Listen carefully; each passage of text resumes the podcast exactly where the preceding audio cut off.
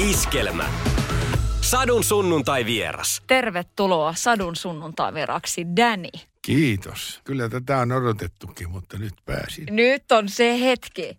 Mistä asioista, Danny, sinä olet kiitollinen juuri nyt? Terveydestä, elämästä itsestään, kanssaihmisten hyvyydestä, mielekkäästä tekemisestä muun muassa. Sehän on yksi asia, mistä nykypäivänä tosi paljon puhutaan. Että pitää olla kiitollinen ja kannattaa olla armollinen itselleen, sitä haetaan. Ja sitten tulee tämä, että, että hei, riittävän hyvä on, on hyvä. Että pitäisi niinku riittää itselleen. Mitä kelloja nämä tämmöiset asiat sussa soittaa? Itsensä hyväksyminen on loppujen lopuksi aikamoisen ajatustyön tulosta. Ja sitten myöskin elämän havainnointia myöskin omalta ulkopuoleltaan, kun seuraa sitä, millä lailla, millä lailla ihmiset suhtautuvat sinuun itseesi. Ja, ja olenko tavallaan tällä hetkellä mukana elämän virrassa ja sen myönteisessä kehityksessä, koska meidän ammattikunnan keskuudessa on tietysti sekin mahdollista, että into tähän työhön lakkaa, huomio kiintyy muualle ja olkoon niin, mutta ennen kaikkea niin mä, mä luulisin, että tämmöinen myönteisen asenteen omaaminen on, saattaa olla terveen elämän edellytys. Sinä olet jälleen mukana Euroviisuhumussa, UMK 21. Sinä olet siellä mukana. Mun mielestä jotenkin hauskaa, että siellä on Mati ja Tepon, äh, niin kuin riveistä tutun Tepon poika. Kyllä. Ja sit oot sinä. Kyllä. Et Masa ja Tepi ei ole näkynyt, mutta heidän poikansa on. Mun mielestä se on jotenkin niin hauskaa. Se on Ja sä hauskaa. oot taas siellä. Mikä sai sut lähtemään? Mi- mikä se tarina on? No, tarina on äh, sellainen, että jos mä vähän sitä taustaa kerron, niin mä olen kahdeksan laulua laulanut Eurovision mittelöissä vuosikymmenien saatossa. Ja ensimmäisenä mut ku- kutsui silloin mukaan Lasse Mortensson kahdella laululla, sitten Jorma Panula, sitten Jaakko Salo ja niin poispäin. Kyllä mä olen ollut ihmeissäni ja kiitollinen siitä, että aikansa parhaat ovat kääntyneet puoleeni. Ja nyt sitten, kun eletään tätä, tätä vaihetta 2021, niin elämääni tuli sitten jälleen uudet piirit, sikäli että mä olin, tein semmoisen kiertoon, kun viimeinen ilta Danin seurassa kiertelin tuolla ja oletin, että nyt tämä on sitten ohi, tämä työ. Ja sitten kuitenkin seuraavalla vi- viikolla jo sain kutsun, että tulepas laulamaan yksi laulu. Sitten mä kävin laulamassa 7300 päivää. Sitten tuli seuraava kutsu. Seuraavalla viikolla tupas laulamaan Don Juan nimisen laulun. No, toinen niistä on nyt 9 miljoonaa striimausta ja toisella on 8 miljoonaa striimausta, että lievästi sanoen hämmästyttävä oli tämän kiertueelämän loppu. No, siinä yhteydessä sitten tapasin jälleen äh, uusia ihmisiä ja, ja tuota, omaksi onnekseni tapasin sitten henkilön, jota itse arvoitan tämän hetken merkittävimmäksi yhteiskunnalliseksi lukijaksi ja tulkiksi, Janne Rintalan. Ja tunnist, olen tunnistanut samat ominaisuudet, kun aikanaan tunnistin Veksi Salmessa tai Juha Vainiossa tai näin. Kyky nähdä elämää juuri sama sinä päivänä, kun elää ja antaa siitä kuvan ja tulkinnan kanssaihmisilleen. Ja sitten kun, sitten kun Janne oli sitä mieltä, kun me kävimme keskusteluja, niin tota, mä sitten kerroin yhden tarinan siitä, ää, joka liittyy eräisiin mun vanhaan ystävääni. Ja tota, se tarina sitten päätyy tähän lauluun.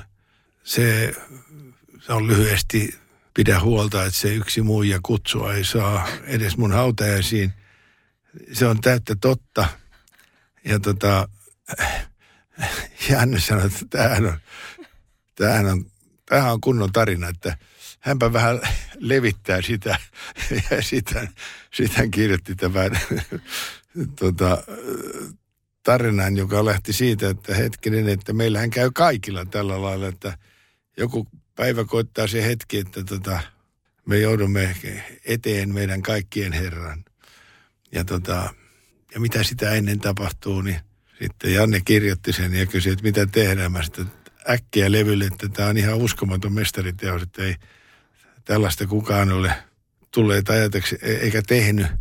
Ja näin me teimme tämän laulun ja sitten jostain syystä Yleisradion korviin valui tieto siitä, että tämmöinen työ on tehty. Ja sitten multa kysyttiin, että, että voiko sitä ilmoittaa. Mä että voihan sen tietysti ilmoittaa, mutta ei se teemallisesti kyllä ole mikään, mikään bangeri tai vauhtiviisi tai, tai tota, mukaansa tempava hitti. Että tämä on todellisesta elämästä tempastuja rivejä, jotka o, o, tavallaan niin kuin raakuudessaan ovat ainutkertaisia, mutta totta.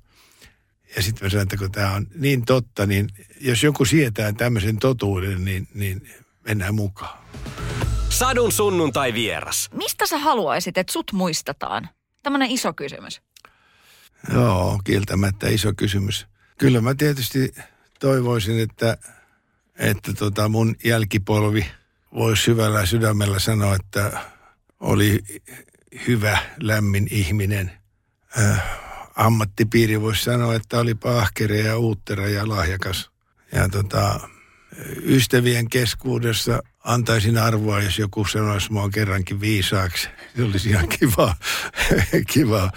Se riippuu vähän näkökulmista, mistä päin, mistä päin katso. Mutta tämä, tämä uusi musiikki, jota nyt teen, niin se tulee kyllä antamaan hyvinkin mielenkiintoisen uuden kuvan. Nimittäin nyt me olemme, kerron tässä ikään kuin pöytäkirjan ohi, että tämä ensimmäinen laulu on siis aika paljon taivaaseen päin. Mutta nyt Janne sanoi, että kokeillaanko sitä toista raitaa, laitaa. Ja näin me päädyimme tekemään laulun, josta uskon, että siitä tulee helvetillinen hitti. Koska se käsittelee sitä aihetta, että mä, olen, että mä menen mun herrani eteen, kun kohta koittaa se hetki ja kysyn, että voinko käydä kellarissa siellä, jossa luulin itsekin, ihan luulin itsekin päätyväni. Ja sitten me, me mennään sinne sinne tota kellariin ja siellä tavataan erilaisia ihmisiä alkaen prostituoitusta ja, ja näin poispäin. Mutta viimeksi tapaan hän sitten semmoisen erään pienen miehen, jonka nimi on Hitler, joka tunki ihmisiä kaasuuneihin ja, ja vei ihmisen lahja, vielä elä, vei elämisen lahjaa ja niin poispäin. Ja kun Janne oli sitten kirjoittanut sen laulun, mä sanoin, että no nyt meillä on kumpatkin portit, niin kuin, nyt me ollaan kolisteltu kumpikin portteja. Ja sen lisäksi me ollaan sitten tehty nyt uusia lauluja, muun muassa, muun muassa me teimme äärettömän kau- me, meillä oli palaveri tässä kolme, neljä päivää sitten Jannen kanssa ja, ja hän sitten heitti mulle vain kysymyksen, että niin kuin sanana Armi Aavikko, niin tota, mä sitten kerroin, että en mä olisi halunnut koskaan niin kuin hänestä luopua. Niin tota, seuraavana päivänä tuli, tuli sitten uusi laulu, jonka nimi oli Sydän sanoo ei. Eikö niin, että tahto, tahto sanoo, että tämä on viimeinen kerta, kun mä koputan sun oveen nyt mun pitää lähteä. Mutta sydän sanoo ei. Niin tää on, että hänellä on semmoisia näkökulmia elämään ja sen ilmiöihin, että, että kiitollisena seuraan ja, ja todella suurella innolla odotan tätä LP-levyä, joka valmistuu tämän vuoden aikana. Ja, ja tota, kävin juuri ostamassa ikäisen kaverin Paul McCartneyn LP-levyä ja seurasin, mitä siellä tehdään. Ja Tom Jones julkaisee kohta myöskin oman LPnsä ja monet muut, jotka on saanut tehdä tätä työtä vähän pitempään, ovat vielä mukana sen takia, että musiikin lahja on niin suuri ja se on niin äh, motivoiva ja ihana, että, että sitä kautta voi muille ihmisille tarjota hyvää ja elämyksiä ja kokemuksia, niin se on suuremmoista. Eli miten toivot, että sinusta ajatellaan, niin mä toivon, että minusta ajatellaan, että olin, olin kuitenkin jonkinlainen lahjakkuus ja hyvän tekijä, joka, joka ajatteli myös kanssa ihmisiä. Koska tämä on tämmöinen henkilöhaastattelu, niin, niin kyllähän tämä niin kuin sun lapsuus otetaan esille. Mun täytyy sanoa, että sä oot kertonut, millä tavalla sun isä esimerkiksi katosi elämästä. Että sä olit, mm. sä olit tosi nuori yhtäkkiä, tulee se tilanne, että isä ei tuukkaan. Voi vaan kuvitella, että miten se vaikuttaa. Oletko sä sitä miettinyt? Millainen vaikutus sillä on ollut, että sulla ei ole ollut sitä isää, että sä oot kasvanut isättä? No me tehtiin siitäkin laulu. Se on, se on se on nimeltään Viimeisen virran rannalla. Ja se lähtee siitä kertomuksesta, että mun isä lähti Brasiliaan, kun oli äidin ja isän avioero. Ja sitten meille ilmoitettiin, että isä tulee äh, ja menkää häntä vastaan neljän vuoden kuluttua Poriin satamaan. Ja me mentiin sitten veljeni kanssa hattu kourissa ottamaan isä, joka ei koskaan tullut. Ja sitten, sitten meidän rautakaupan myyjä Lipsasella sanoi, että onneksi olkoon, että sun isä on mennyt naimisiin. No tietysti pikku, olin 12 silloin, niin tota, ihmettelin, tai olinko vähän nuorempikin, ihmettelin sitä, että onko tämä mahdollista, että kun isä ei edes tullut Suomeen, niin hän on naimissa. No sitten, sitten tota, seuraava kohtaus meidän laulussa on sellainen, kun mä olen huvipuistossa ja näin mun sisarpuolin, joka oli siis mun isän uuden avioliiton. Ja hän istui tässä isän hartioilla ja näin, että katseemme kohtasi, siis isän ja mun katse kohtasi. Ja tota, mut isä kääntyi pois ja laulun kertoo siitä, että, että, että pojatkin rakastavat isiään. Ja, tota, ja sitten se tarina jatkuu, Janne on hienolla tavalla sen kirjoittanut, mutta sitten lähtökohta on se, että, että koska tässä elämässä ei, ei törmätty riittävästi, kun pojat rakastavat isiään, niin mä toivon, että odotat minua edes viimeisen virran rannalla. Mulle tuli vähän tippa silmään. Mutta se on tarkoituskin. Mm. Se on juuri toi, toi kyky, toi Jannen kyky niin kuin, äh, oivaltaa, että okei, pikkupoika ottaa lakki kourassa ja isä ei tulekaan ja sitten isi on mennyt naimisiin ja mä näin mun isän ja silloin oli joku ja sitten se vaan meni. Mutta jos se vielä, yksi toivo vielä. Et se, on, se, on meillä, se on meillä valmiina se laulu myöskin jo. Pojat rakastavat isiä. Viimeisen virran rannalla vielä, se on niin raju kuin voit kuvitella siis, että kellun elämässä ja sitten sen viimeisen kerran, kun se meni rannan ohi, onko isä siellä vai ei, odottiko hän minua vai ei.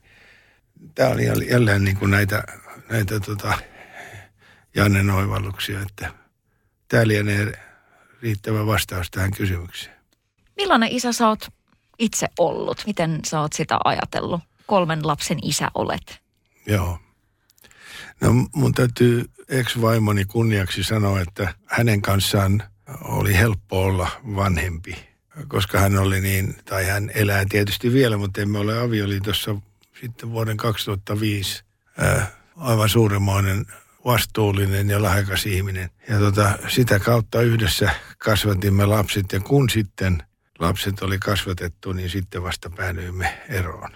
Että kun ajattelee nykyään ihmisiä, yli puolet ihmistä eroaa, niin, niin tota, arvostan sitä, että me ollaan yhdessä pystytty ää, elämään tämmöistä rinnakkaiselämää johtuen siitä, että meillä oli kummallakin niin voimia ja aikaa vievät työt.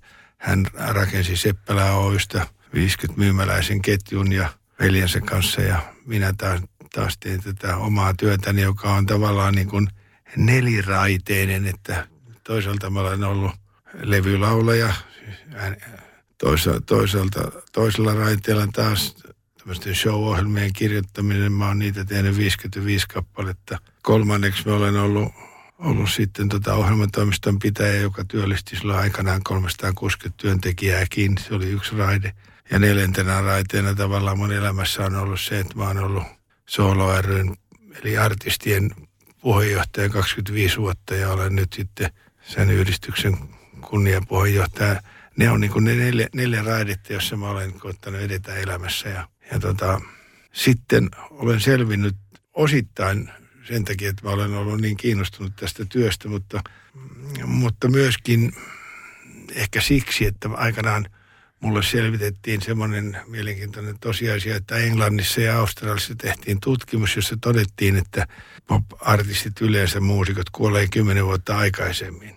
Ja jos nyky, nykytilannetta katsoo, niin, niin suurin osa mun kollegoista on jo siirtynyt ajasta ikuisuuteen. Ja sitä kävin pohtimaan, että mistä se niin kuin johtuu ja tulin siihen tulokseen, että se johtuu varmasti osittain riittämättömyyden tunteesta, turvattomuudesta, sitten siitä, että monelle ikä on saattanut olla se, se vastus, jota, jolle ei ole pärjännyt ammattipiireissä ja niin poispäin – Joten mä koitin niin kuin hyväksyä nämä lähtökohdit ja, ja annoin itselleni, itselleni anteeksi vanhenemiseni ja, tota, ja sen, että, en ehkä ole fyysisesti enää samassa, samassa kunnossa kuin nuoruudessa, mutta edelleen niin, niin sitten olen huomannut, että rinnalleni on saapunut eri suunnista ihmisiä, jotka on antanut suuren ilon tehdä uusia asioita. Ihana toi. Annoin itselleni anteeksi ikääntymiseni. Joo. Koska... Se on muuten tosi tärkeä pointti. Oh. Ja katsos tämmöinenkin, että, että jumalauta, noin vanha esiintyjä menee Eurovisioon. Niin mun pitäisi varmaan soittaa Paul McCartney, että kuule Paul, että säkin nyt kuule häpeämään jonnekin. Ja, ja Tom Jonesille, että kuule, kuule Tomppa, tämä on nyt kova paikka, että jos sä oot 80, niin osa suomalaista ei hyväksy sitä, että sä olet niin vanha. Minkä sille voi ja makoin, että se on suuri siunaus, jos saa vielä mellastaa täällä muiden kansalaisten joukossa. No, Herttinen sentään. Ja siis se, että kaikkien meidän tulisi kyllä – tulla sinuksi sen kanssa, että niin. meillä on tietty aika, me ei tiedetä miten pitkä se on. Ei. Ja sitten se, että, että fysiikka jossain kohtaa kuitenkin niin kuin, tulee vastaan. Kyllä, mm. mutta niin kauan mennään. Just näin. Sadun sunnuntai vieras. Sun menneisyydestä löytyy se, että, että sä, sä oot halunnut ikoniseksi. Mä olen halunnut vaan paremmaksi ammatti-ihmiseksi koko ajan. Ja sitten ihmisenä mä oon haluaisin jalostua sellaiseksi niin kuin mun isoäitini oli ja semmoisia hyvyyden maanpäällisiä lähettiläitä, niin mä olisin heidän kaltaisekseen halunnut kasvaa, mutta onhan mulla vielä aikaa. Mm. Hyvyys, onko se niin kuin, miten paljon se on määrittänyt tota sun uraa? Siis tavallaan just se, että, että sä haluat tuottaa ihmisille hyvää mieltä, että keikoilla saa sen semmoisen olon, saa vapautua arjen kahleista paineista saa oikeasti. Musiikillahan on siis ihan mieletön voima. Niin sieltäkö se tulee? Sitä semmoista, että haluaa oikeasti saada ihmisille hyvää mieltä? No se on tietysti, mutta äh, mä, mä oon miettinyt sitä oman elämäni, äh, mitä mä sanoisin, rajoja. Ja silloin mulla on esimerkiksi mun oman isäni äiti, jota pidän eräänä suurimmista – ihmisistä, henkisistä, joita olen koskaan tavannut. Hänen jalo, jaloutensa ja hyvän tahtoisuutensa ja tämmöinen sydämellisyytensä osoitti minulle, millaiseksi ihmisen tulisi vanhetessaan tulla ja yltää. Eli hyväksy ympäristösi, hyväksy itsesi, pyri parempaan, lähde sellaisista juurista, jotka ravitsevat sinua, vaikka uskonto – tai vastaavaa, että hyvyys on ollut eräs sellainen ominaisuus, jota olen ympärilleni todennut ja kokenut. Ja sen takia itsekkyys ei ole ollut pääasia elämässä, vaan, vaan juuri se, että äh, jalost, jalostuminen tapahtuu itse tutkiskelun oikeiden arvojen määrittelemisellä ja, ja oikeiden ihmisten kanssa olemisella. Ja sitten kun ihminen saa tehdä työkseen musiikin sanoman levittämistä. Äh, se on suuri etu. Se on vähän niin kuin kirjailija, joka kirjoittaa kirjoja, mutta muusikko jakaa musiikkiaan. Että, että mä koen, että itse pidän ehkä tavoitteesta suurimpana juuri sen, että ihminen jalostuisi hyväksymään itsensä ja ympäristönsä ja ihmiset. Ja, ja tota, sen takia sitten kun mä olin ikään kuin tämän kaaren päättämässä, äh, tällä viimeisellä kiertueella, niin, niin sitten, että mulle viikkoa sen jälkeen tulee viesti, että nyt tänne studioon ja seuraavalla viikolla sama. Ja sitten tulee taas sama rulla parhaat tuotteet ja, ja lauluntekijät ottavat yhteyttä ja sanovat, että tuppas tänne mölisee nyt mikrofoniin. Onhan se suuri etu, kun olen saanut jo niin paljon. Miten sä oot äh, pystynyt tekemään tuota ammattia ilman – että esimerkiksi päihteet ovat tavallaan sotkeneet sitä kuvioa. Et totta kai, jos miettii, että, että noin bäkkärit on aika paljon toisenlaisia nykyisin, jos saisi keikoilla käydä nyt tässä kohtaa. Mutta just se, että, että tavallaan se, niin kuin, se alkoholin, sehän on vienyt sinun rinnaltasi niin paljon kollegoja. Kyllä. Miten sä oot pysynyt niin kuin, tavallaan kuivinjaloin sen kanssa? No siinä loppujen lopuksi siinä on tietysti joitakin selvi, selityksiä. Yksi on sellainen, että kun nuoruudessa, noin joskus 18-vuotiaana, innostuin vähän vehtaamaan tyttöjen kanssa ja kaverien kanssa, niin, niin silloin kun join alkoholia, join viiniä ja tulin aivan valtavan kipeäksi siis viinistä. Ja mä en montaa kertaa voinut, kun en mä osannut erottaa alkoholia, että mitä nyt toinen on niin kuin viljatuote ja toinen on, on rypäletuote. Ja, mutta sitten ja siitä syystä mä en sitten ryypännyt. Ja sitten toisaalta se, että Siis se, että mä tulin niin kipeäksi. Mutta sitten toinen asia oli se, että kun mä sitten perustin sen D-tuotanton, niin mulla oli kaikki vastuu, siis moraalinen vastuu ja, ja, ja taloudellinen vastuu ja kaikki. Niin mä en uskaltanut livetä sille alueelle, joka olisi vienyt mun mielenterveyttä tai mahdollisuuksia toteuttaa tota. Ja, mutta sitten kun mä täytin 50 vuotta, niin ystäväni Heikki Saresvirta aikamiehistä sanoi, että hei, että Dani, että nyt lähetetään Englantiin sun vertas kaksi putkia. Ja tota, no me mentiin sitten laboratorioon. Mä sanoin, mitä hyötyä siitä on? No siinä on kuullut semmoinen hyöty, että nyt me tiedetään, mille sä oot allerginen. No, sinne lähti Englantiin kaksi tuubia verta ja tuli takas tieto, että olen rypäle allerginen, mikä tarkoitti, että älä juo rypäle tuotteita. Saat juoda viljatuotteita. Älä missään nimessä sekoita rypäle ja viljatuotteita. Ja näin ollen täytettäni 50 vuotta mä sain ystäväni neuvosta selvät ohjeet, miten voin ryypätä. Ja tota, sen, sen jälkeen olen nauttinut rapujuhlista ja oluesta ja snapsista. Olen, olen nauttinut äh, tuota, viljatuotteista. Eli tämmöinen tanniiniallergia koskee myöskin esimerkiksi kahvia ja eri asioita. Mä sain semmoisen pitkän luettelon, missä on missä on väritetty se, mikä on kaikista myrkyllisintä tämmöisille ihmisille. Eli 50 vuotta vilahti sen takia, että mä tulin niin kipeäksi ja sitten kun mä, sitten kun mä täytin 50, niin sitten mä tota, sainkin ystävän neuvon, että nyt otetaan selvää, miksi se voi ryypätä kunnolla. Ja sitten, nyt sitten kun mä tiedän, että miten mä voin ryypätä kunnolla, niin mä en enää huvita. Mutta joskus haluan huvitella, mutta en tule enää kipeäksi. Oh kun tätä haastattelua tässä sovittiin, niin mulla kahteen otteeseen vannotettiin, että älä sit kysy naisasioista. Ja sitten mä olin ihan silleen, että, että hei, EVVK, että kun kyseessä olet sinä, niin on paljon muutakin. Mutta sitten mä niinku rupesin miettimään sitä, että onko tämä sun oma toive vai oliko se niinku, halusko promohenkilö sua jotenkin niinku suojella vai mikä tässä oli taustalla? Siis äh, niin kuin tiedätte nuorena, kun oma ihmisen identiteetti kehittyy Sä seuraat ympäristössä koulukavereita ja luokkakavereita ja vastaavaa. Ja, ja, ja kiinnität huomiota siitä, mistä sä oot kiinnostunut.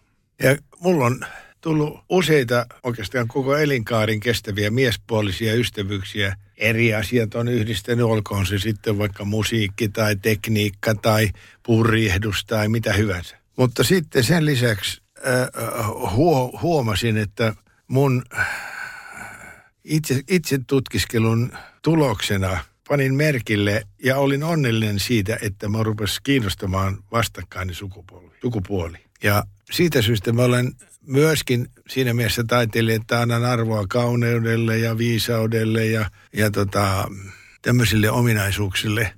Ja olen elämässäni tavannut siis ihmisiä, jotka, joiden kanssa vieläkin olen siis erittäin hyvissä väleissä – riippumatta siitä, että en välttämättä seurustele tai vastaavaa, mutta se on ollut mun mielestä niin kuin lahja, että sain elää niin terveessä ympäristössä, että oman niin kuin tämmöisen läheisen partnerin valinta tapahtuu niin, että mä, mä tota huomaan, että nainen on kuningattarini tässä uran varrella on kuitenkin ollut sellaisia aikoja, että, että, että on niin kuin tavallaan halunnut pitää että sen yksityisasian ja yksityiselämän vähän niin kuin piilossa. Niin kuin hanakasti tai minkälaisen päätöksen sä oot jo ehkä joskus ammoisina aikoina tehnyt? Nythän on tietysti maailma täysin eri tämänkin suhteen, mutta oot sä ajatellut sen niin, että, että sun pitää vähän antaa myös sitä jotain niin kuin muuta. Että sun pitää kertoa vähän yksityiselämästä eh, koska, koska tämä ammatti ja lehdet on kiinnostuneita ja ihmiset on kiinnostuneita ja onhan se nyt – kyllähän se sitten myy myöskin ja, ja rakentaa sitä artistiimankoa. Millainen ajatus siellä on ollut taustalla? Että... No, no mulla oli äh, alun perin semmoinen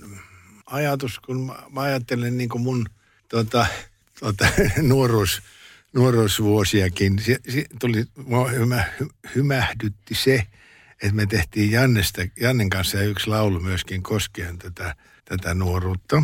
Ja kävi niin, että ystävättärekseni tuli hyvin kaunis suomalainen vaalea nainen, joka sitten edetessään elämässä kyllä ylsi siis kauneuskilpailuissa ja muuallakin niin kuin hyvään menestykseen.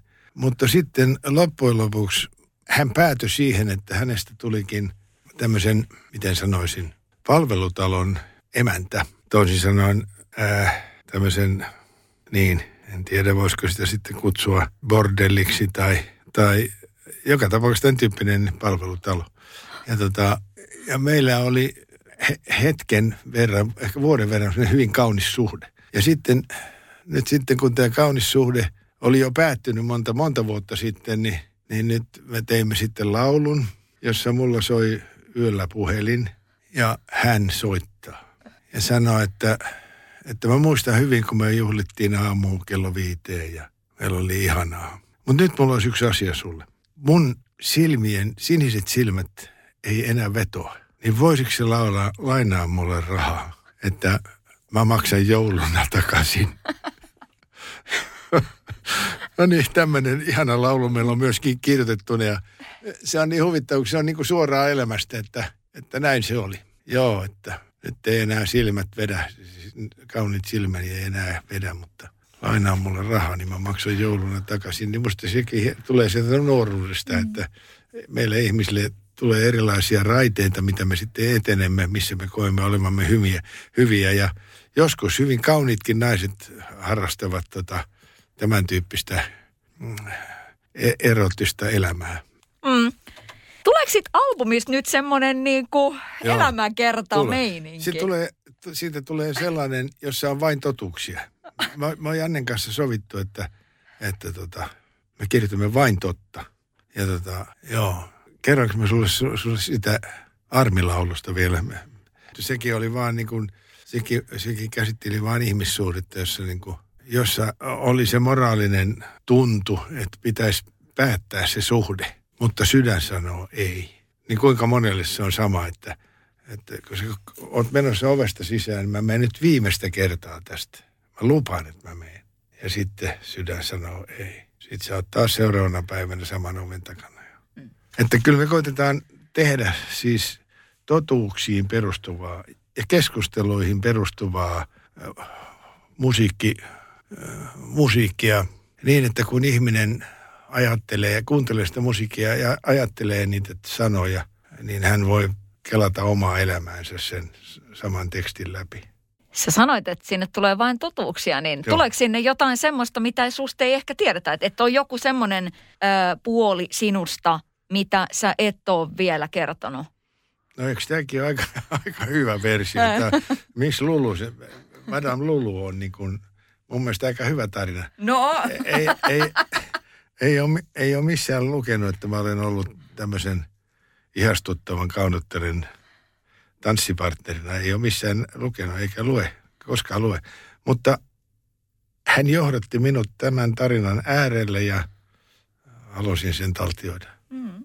Tästä naiskysymyksestä vielä, niin mikä voi pitää ihmistä paremmin iskussa ja voimissa kuin rakkauden tunne toista ihmistä kohtaan, joka antaa syyn olla ja rakastaa ja syyn olla yhdessä. Ei, ei partneri ole mikään lelu. Partneri on ajatusten syventäjä, joka osaa lisätä kiitollisuutta ihmisen mielessä. Joo. Satu, sunnuntai ja vieras. Sadun sunnuntai vieras. Sanotaan että teidän artistien kohdalla, että, että uploadit loppuu kotiovelle. Joo. Mitä se sulle tarkoittaa tuolla kokemuksella ja noilla kaikilla keikoilla? Niin onko ne loppunut? Tuota, mä olen tämän, tämän tyyppisen kokemuksen saanut kokea vuonna 2000, kun minusta tehtiin kirja – ja me menimme kirjailijan kanssa kustannusyhtiön toimesta illastamaan. Ja sitten vein kirjailijan kotiin. Niin kirjailijan vaimo ei enää koskaan avannut hänelle oveaan. se on niin kuin hyvä esimerkki, että, että kuinka lähellä voi olla. Se, tämänkin tyyppinen asia voi olla siis niin lähellä kuin, kuin esimerkiksi kirjailija kirjoitettavaa. Kyllä mä olen hämmästynyt tästä. Mikälainen suhde sulla on sun yleisöön? Kunnioittava suhde. Ja sitten siis, no miten on mahdollista, että kun ensimmäisen kerran olen päässyt levittämään 1964, ja siitä on mennyt jo 56 vuotta, niin miten on mahdollista, että jotkut ihmiset vieläkin suvaitsevat tulla rakentamiini konsertteihin tai, tai ostamaan levyjäni. Minun mielestä se on mahdollista silloin, jos mä olen ihmisille niin kuin kanssaihminen. Että he seuraavat niin kuin, niin kuin mulla on tapana seurata, tai on ollut elämässäni tapana, seura, tapana seurata sellaisia ihmisiä, joita mä arvostan. Sanotaan nyt vaikka, että, että mä arvostin ja arvostan yhä esimerkiksi Elvis Presleyä, vaikka hän kuoli. En arvostanut sitä tapaa, millä hän itsensä tuhosi. Tai Tom Jones, joka on pari vuotta mua vanhempi, joka jaksaa vetää täysillä vielä. Tai, tai sitten Cliff Richardia tai, tai Paul McCartneya.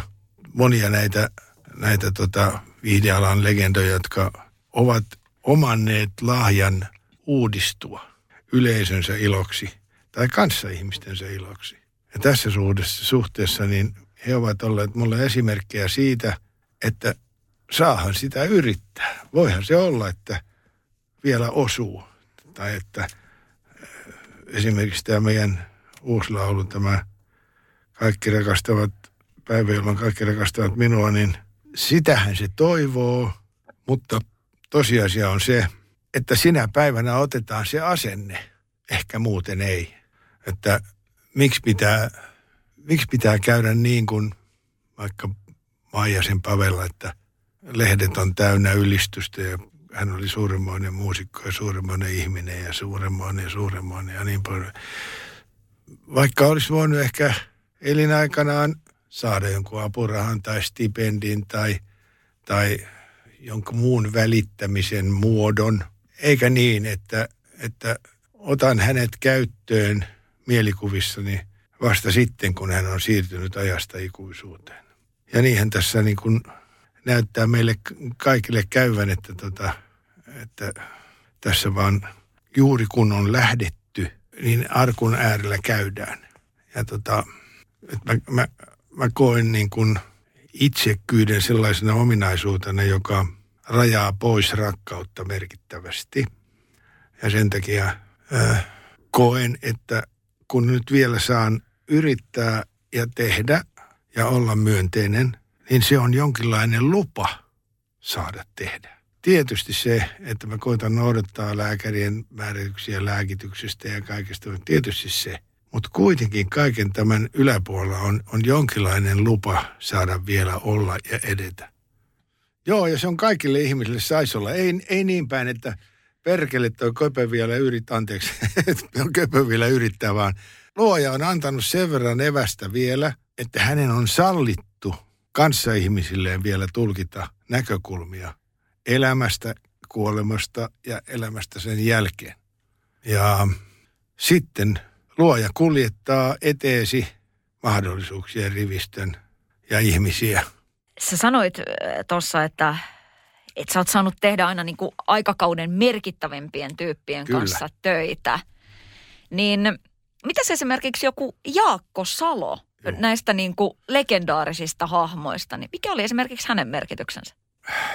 Suomen kevyen musiikin historiassa on kaksi ylitse muiden. Toinen on Topi Kärki ja toinen on Jaakko Salo. Ja mä voin kertoa kummallisen tarinan. Tämmöinen tarina. Toivo Kärki toimi Finlevyn levyyhtiötiloissa suurin osan elämäänsä. Kunnes eräänä päivänä Toivo Kärki päätettiin siirtää sivurakennukseen.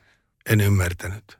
Ymmärsin, että toimitusjohtajilla olisi ollut sen verran järkeä, että kun on tekemisissä suomalaisen kevyen musiikin historian merkittävimpien ihmisten kanssa, niin häntä ei siirretä sivurakennukseen. Sitten edettiin taas vuosia. Jaakko Salo toimi, toimi musiikkifatserin tai siellä Finlevyn tiloissa ja, ja me teimme musiikkia vielä vuonna 2001, kun hän kuoli 2002. Ja missä, voiko me tulla käymään Jaakko sun toimistossa? Joo, mutta mä oon muuttanut. Aha, mihin sä oot muuttanut? No täällä on Tapiolassa tämmöinen konttori. Silloin jotenkin oikeudentajuni sai valtavan kolahduksen, koska mä, mä en tiennyt siis alallaan parempia ihmisiä. Enkä myöskään tajunnut, että jonkun yrityksen toimitusjohtaja voi olla niin uuno ja siirtää kävelevän, toimivan, täysin luomisvoimaisen mestarin toisiin tiloihin pois levyyhtiön ympäristöstä. Kyllä tuntui pahalta. Ja, ja tota, Jaakko Salosta lyhyesti, jos sanoisin, niin kun marssin ensimmäistä kertaa levytystudioon vuonna 1964, niin Jaakko oli siellä yhdessä Harri Orvomaan kanssa, joka oli levyyhtiön johtaja. Ja sitten siellä oli myöskin semmoinen kaveri kuin Esko Linnavalli, joka oli tämmöinen Jatsin Nero. Ja sain sitten tutustua näihin herroihin ja seurata heidän ajatustensa voimaa ja tehdä pitkälti heidän valitsemaansa musiikkia suomalaisille.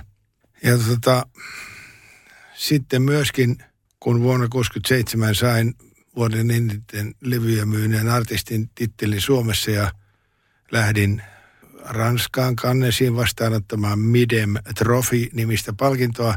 Sain sieltä kutsu myöskin tuota, Brasilian poplaulun maailmanmestaruuskisoihin, jossa oli 55 kansallisuutta edustettuna muun muassa Polankka silloin. Jaakko tuli mun mukaan sinne Brasiliaan ja Pertsa Reponen tekstin tekijänä olivat tehneet laulun. Bändi oli 78 miehinen ja Jaakko Salo nousi estraadille. Se oli väritelevisiolähetys siihen aikaan, niitä ei juuri ollut, mutta se meni Eurooppaan saakka sen verran. Jaakko Salo ohjasi sen orkesterin sovituksen, niin kuin pitää tietysti, mutta äärimmäisellä ammattitaidolla ja osaamisella ja sympaattisuudella. Ja kunnioitukseni vaan kasvoi. Ja sitten sen pitemmälle elämässä mentiin me emme koskaan tavallaan erkaantuneet, vaikka välillä pidimme taukoa. Välillä Jaakko sanoi, että tee, tee Samulin kanssa nyt musiikkia ja sitten me tehtiin näitä tahdonnossa helleen tämmöistä. Ja vielä silloin 2001, kun hän viimeisen kerran niin kun lähti mun kodistani pois, niin tota, silloin me oltiin tehty kanssa määrättyjä musiikillisia päätöksiä. Ja hän sanoi minulle, että musiikillisesti you are my boy. Ja tota, sitten mä saan myöskin kirjallisuuden kautta nähdä, että Jaakko Salo oli määritellyt, että, että tota, mä olen Jaakko Salon luottosolisti. Mutta hän oli mun jonkinlainen tietysti äh, filosofinen opettaja, näkemysopettaja, ainutkertainen ohjaaja studityöskentelyssä, viisas tekstityksissä. Jopa niin viisas, että, että kun kerran tulin studiolle, missä Juha Vainian piti tehdä yksi teksti ja me oltiin studion valmiina, niin, niin Jaakko sanoi, että ei, nyt on niin, että Juha ei ole työkunnossa. Mutta oota tunti, niin mä kirjoitan tämän tekstin. Sitten hän kirjoitti sen tekstin. Sitten mä katsoin, mitä siinä oli merkitty, niin oli merkitty oikeaan ylänurkkaan teksti Juha Vainio. Hän antoi siis sen. Joo, sellainen oli Jaakko Salo. Ainutkertainen viisas mies, joka sitten perusti tai toimi televisiopuolella. Hän teki näitä, mikä se Linna-ohjelma oli, millä ne otti TV-palkintoja ja vastaavaa. Mutta, ja sitten hän oli, jos vielä joitakin sanoja hänestä saa sanoa, niin kerran tulin käytävällä, levityskäytävällä vastaan Olavi Virtaa. Silloin alkuaikoina. Olavi Virta sanoi, että terve Dani, että oletko menossa levitykseen? Mä sitten kyllä. Kuule, sanoisin silloin neuvon. Käy aina ottamassa happea. Kun otat happea, äänisi soi kauniimmin. Mä sanoin, että kiitos mestari ja jatkoin matkaa. Jaakko Salo oli myöskin, nosti myöskin 60-luvun alussa Olavi Virran uudestaan pinnalle. Sen lisäksi hän johdatteli Eino Gröniä ja Reijo Taipaletta. Kolme jättiläistä rinnalla. Hän pystyi tekemään niin, että ei mene mikään homma sekaisin. Että siinä suhteessa Ja tietysti sitten se henkinen kapasiteetti, mikä hänellä oli, ja äly ja lämpö ja ideointikyky, kun hän teki näitä floorsoita ja vastaavaa. Että hän oli suuri, suuri ihminen ja sen takia mä olen aina säilyttääkseni oikeuden tajun jollakin lailla yhteiskunnassa, niin olen osannut suhteuttaa omaa elämääni tämmöisen superlahjakkaan elämän rinnalle. Että se niin kuin Jaakosta. Mitkä on ollut käänteen tekevimpiä kappaleita sun uralla, koska sieltä löytyy. Että siellä on, niin kuin, siellä on paljon hittejä, ihan niin kuin, se on, se on niin, kuin niin se rekisteri tietysti. Mutta mitkä on sulle henkilökohtaisesti sellaisia jotain vedenjakajakappaleita, mitkä sä itse haluat nostaa esille?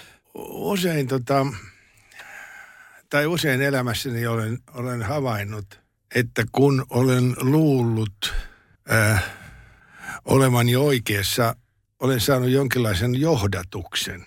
Toinen sanon, minut on johdatettu päättämään, en tiedä mikä taho se on, ehkä yläkerta kertoo joskus mulle, miten esimerkiksi mun ensimmäinen levytyskappaleeni oli semmoinen kuin East Virginia.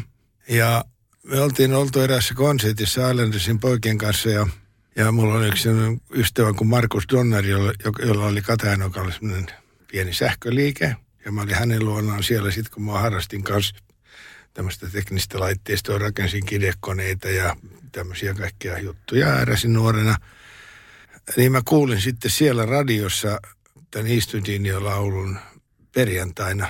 Ja lähdin suoraan Vitosen Raitsikalla Mannerheimin, ei, ei, kun Aleksanterin kadulle ostin sieltä sen levyn ja menin kotiin ja rupesin sovittamaan siitä laulua itselleni. Ja sitten mentiin sunnuntaina poikien kanssa studiolle, tai ei studiolle, vaan siis meidän harjoittelutiloihin. Ja har, harjoiteltiin se laulu silloin illalla. Niin tämmöisiä yhteensattumia, jota voisi niinku kuvitella, että ne johtuu omasta itsestään, niin olen joskus kyllä omasta mielestäni ymmärtänyt, että tämä on enemmänkin jotain sellaista johdatusta, josta en vielä ymmärrä mitään. Ja näitä, näitä tämmöisiä johdatuksia on, on, on, ollut hyvin, hyvin monesti musiikin suhteen, ihmissuhteiden suhteen, elämänohjeiden suhteen ja niin poispäin. Mutta muistan, kun, kun tota, mä olin armeijassa RUKssa ja, ja levyyhtiön johtaja Harri Orvomaa soittaa mulle, että niin, hän kutsui minua Danieliksi. Daniel, minulla on sulle täällä yksi laulu nyt. Mutta sinun on laulettava se suomeksi. Onko siinä yhtään rock'n'rollia sitten? No riippuu, riippuu miten sitä ajattelee ja sitä lähetti mulle sen laulun ja mä olin päättänyt, että mä en rupea miksikään semmoiseksi tota, humpunkimusiikin laulajaksi. Mä haluan olla karismaattinen populaarimusiikin tulkitsija. Ja, ja tota, sitten mä kuulin tämän laulun ja Harri oli sitten teettänyt siihen tekstin. Ja sitten Esko Linnavalli odotti mua studiossa, kun mä pääsin armeijasta vähän lomalle. Ja niin syntyi Kauan niminen laulu. Äh, voi olla, että mä olisin ollut niin nirso, että mä en olisi, mä, tosiaan, että mä pidin niin kuin itseäni tai valvoin itseäni, että minusta olisi tullut sellaisen musiikin tulkki, jota itse halusin. Mutta yllättäen minustakin tulinkin viisaampien kaverien valitseman musiikin tulkki, josta saan heille olla kiitollinen, koska sen jälkeen mä sain tehdä valtavan määrän tämmöisiä hienoja piilopaikkaa, johon Juha teki hienon tekstin ja, ja niin poispäin. Niin tämä on, tää on niinku se juttu, että – arvaa oma tilasi, anna arva toisellekin. Se on ollut yksi semmoinen, jonka Mauna Koivistolta aikanaan sain, sain ikään kuin muistoksi, kun hän tämän lausu. Ja se on ollut hyvä ohje, koska äh, on syytä todella miettiä sitä, onko itse oikeassa vai ei. Kuka on sun paras ystävä? Joo, hyvä kysymys. Melkein joitakin haluaisin mainita.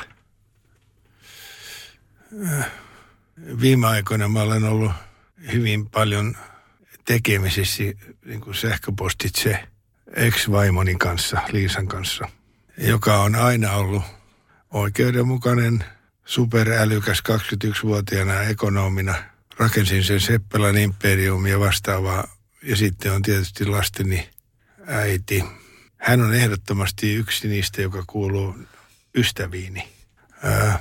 Sitten Hämäläisen Jyrki oli yksi mun lähiystäväni, koska hänellä oli niin valtava, valtava taju viihdealan asioista. Hän oli suuri asiantuntija siinä. Hän vei mut muun muassa esimerkiksi Johnny Hallidayn pukuhuoneisiin Ranskassa ja, ja, tota, ja hänellä oli hirveän paljon hienoja näkemyksiä siitä, mikä on viihteen tekijän tehtävä ja mikä on show, mikä on show ja niin poispäin. Öm, itse asiassa mun sukulaisten keskuudessa on semmoisia ihmisiä, joita koin hyvin läheisesti ystävikseni. Mun veljeni Amerikassa on huvittava raport, raportoija, joka kertoo siellä aina, tai kertoi tässä vähän aikaa sitten vielä Trumpin tarinoita. Loppujen lopuksi, jos mä, mä nyt en semmoisia ihmisiä voi luetella, jota ei kuulija voi tietää. Mm. Mutta sanotaanko nyt niin, että äh, suurena etuna on ollut se, että on ymmärtänyt ystävyyden merkityksen ja, ja haluaa ylläpitää eri ihmisiin eri syystä äh, ikään kuin langat kuumina, olkoon sitten mies tai nainen. Ja äh, tässä, su- tässä suhteessa niin kuin ystävyys on hyvyyttä ja uskollisuutta ja luotettavuutta ja, ja tietoa, taitoa, osaamista. Että en elä ikään kuin yhden ihmisen varassa, ää, mutta olen pyrkinyt aina ystävyyteen. Satu, sunnuntai ja vieras. Sadun sunnuntai vieras.